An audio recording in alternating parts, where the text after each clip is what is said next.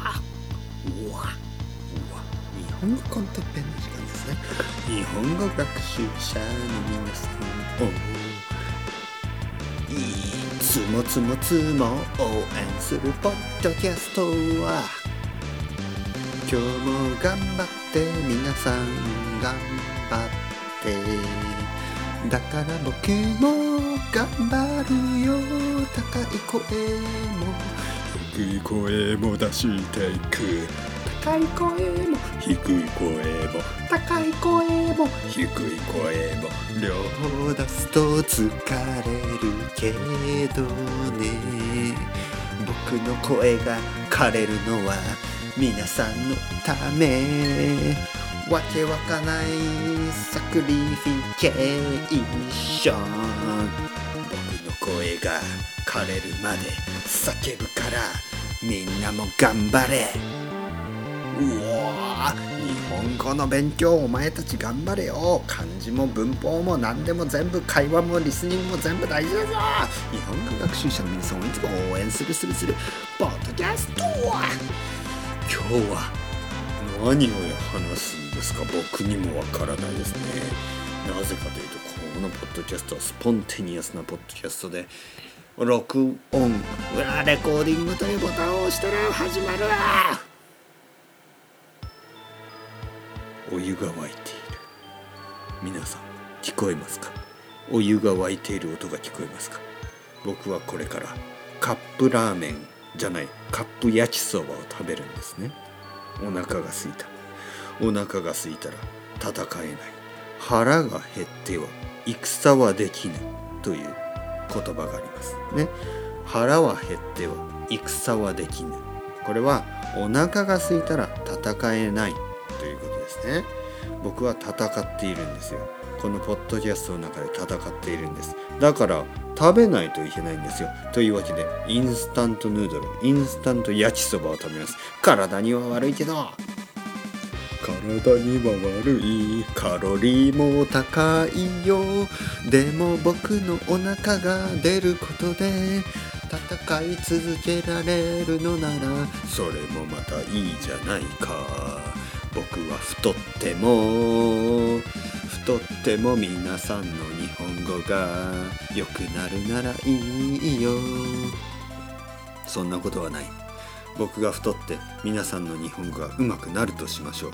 そして、ね、皆さんはね僕と一緒に、えー、居酒屋に行きたいというそして僕と一緒に居酒屋に行ったらなんと僕のお腹が大きすぎて皆さんの近くに座れないんじゃないですか。それだと悲しい。だからダイエットをします。だから多分この後焼きそばを食べない。焼きそばを食べない代わりにラーメンを食べよう。ラーメンの方が焼きそばより少しだけカロリーが低い。なんという事実。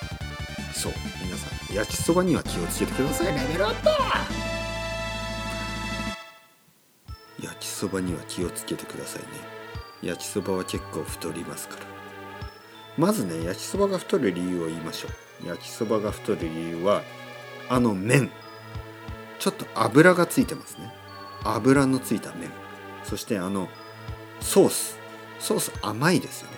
砂糖が入ってます。気をつけてください。そしてマヨ。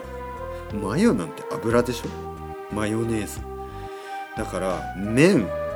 炭水化物カーボハイドレートしかも油がついてる。そこにソース焼きそばソース。そこに、えー、マヨネーズ。もう油の塊。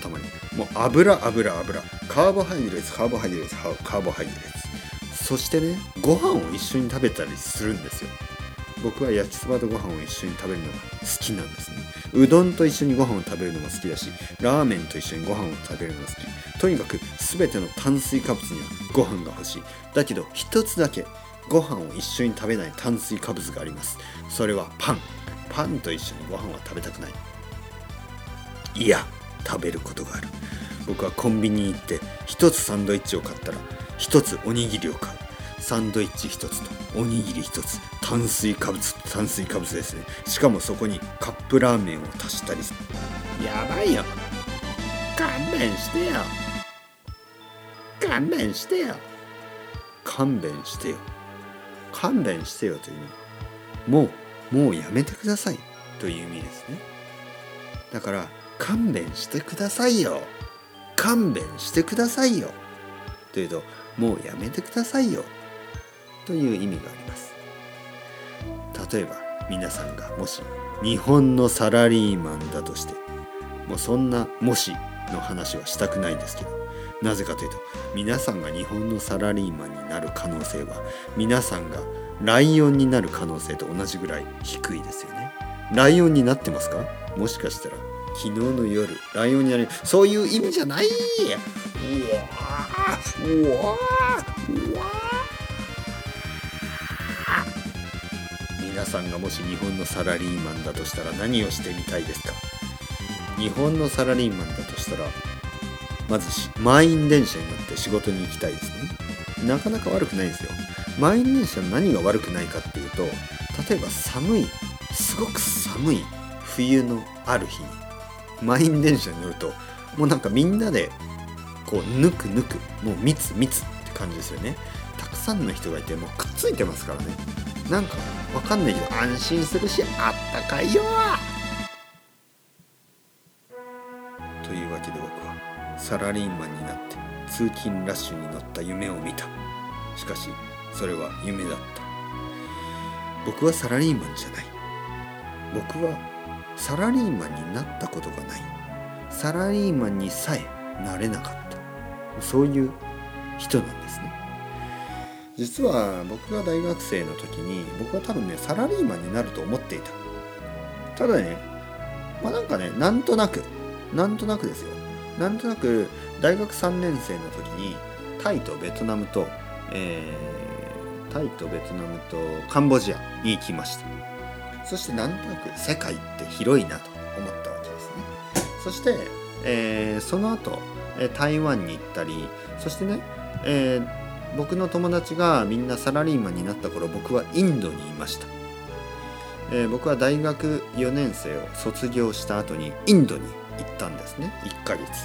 そして僕はインドにインドから戻ってきた頃に僕の友達はもうサラリーマンが終わっサラリーマンになって1ヶ月してねもうゴールデンウィークになってたんですね。そしたら僕はでも完全にもういいやって感じですね。もう僕はサラリーマンになれなかった。いいんですよ。というわけで僕はレンタルビデオ屋でアルバイトを始めた。アルバイトをやってるうちに気がついたら店長みたいな。僕はレンタルビデオ屋で店長みたいなことをしていた。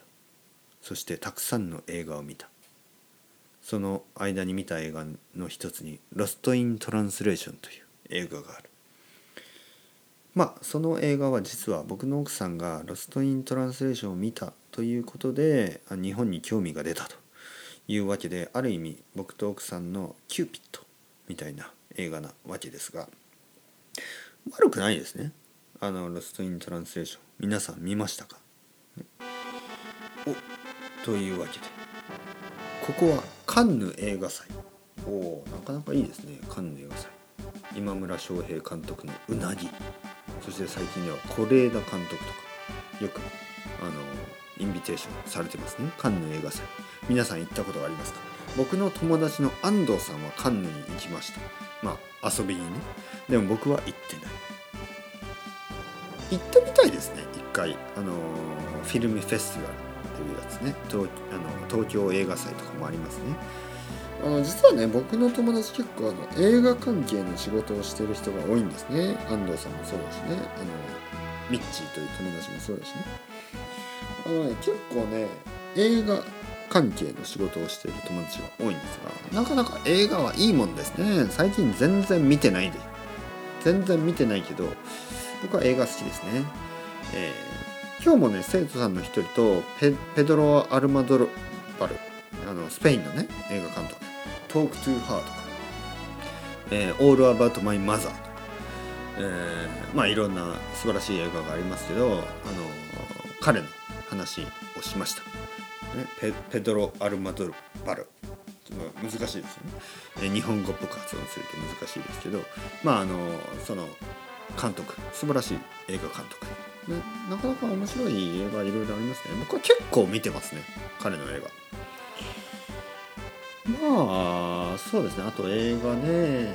是枝監督のねあの見ましたか？皆さん。是枝監督のあの万引き家族。ショップリフターズ、ね、なかなかなかなか考えることがいろいろありますね。まあ同じ頃にあの上映された韓国のねあのえっ、と「パラサイト」これはね僕見てない。でも見たいですね。最近ね見たい映画がたくさんあるんですよね。全然見てない。あのクリストファー・ノーラン監督のね新しい映画も見てないしね。インセプションは良かったですね。でもあのその同じ監督のね新しい映画見ましたか？皆さん。結構たくさんの生徒さんがね僕の生徒さん見てるけど一回見ただけでよくわからない。でもそれって映画としてどうなんですか？どう思いますか？僕はねそれはね監督のマーケティングだと思いますね。大体映画同じ映画を2回見たらあのその分お金が入りますからね。なんていやらしい話でしょう。それではまた皆さんチャオチャオアストレゴまたねまたねまたね。